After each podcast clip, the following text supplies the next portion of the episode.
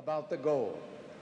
As president, I will establish a liaison with the 50 governors to encourage them to eliminate wherever it exists discrimination against women. I will.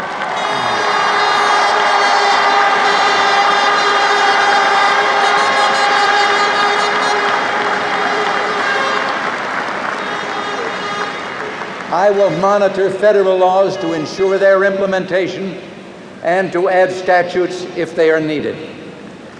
More than, more than anything else, I want my candidacy to unify our country, to renew the American spirit and sense of purpose. I want to carry our message to every American, regardless of party affiliation, who is a member of this community of shared values. Never before in our history have Americans been called upon to face three grave threats to our very existence, any one of which could destroy us.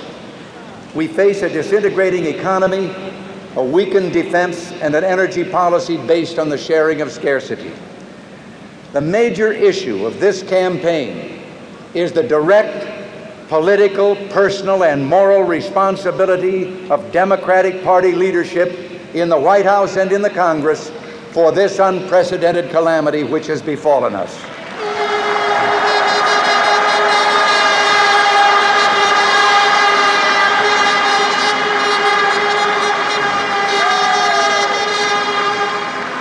They tell us they've done the most that could humanly be done. They say that the United States has had its day in the sun, that our nation has passed its zenith.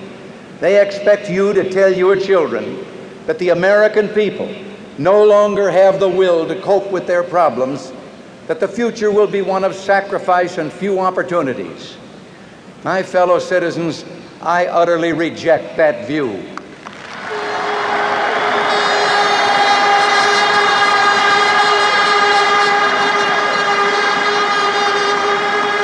The American people, the American people, the most generous on earth, who created the highest standard of living, are not going to accept the notion that we can only make a better world for others by moving backward ourselves. And those who believe we can have no business leading this nation.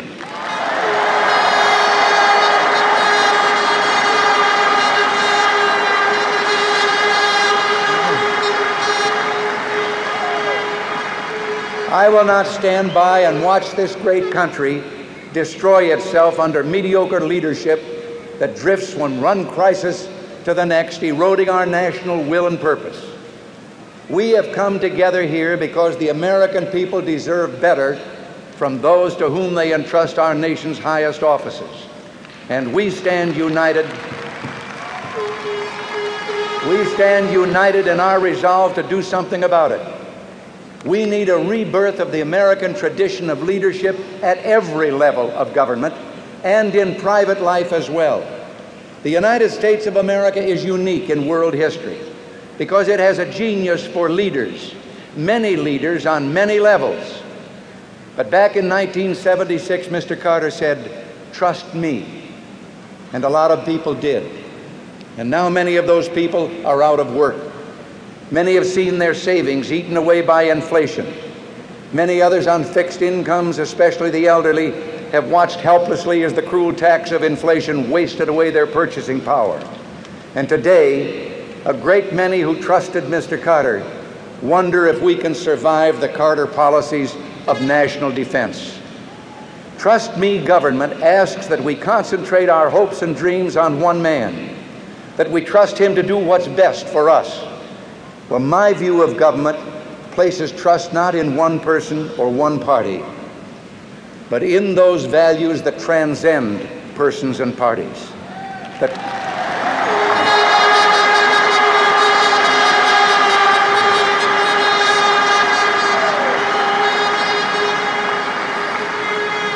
the trust is where it belongs, in the people. The responsibility to live up to that trust is where it belongs, in their elected leaders. That kind of relationship between the people and their elected leaders is a special kind of compact. 360 years ago in 1620, a group of families dared to cross a mighty ocean.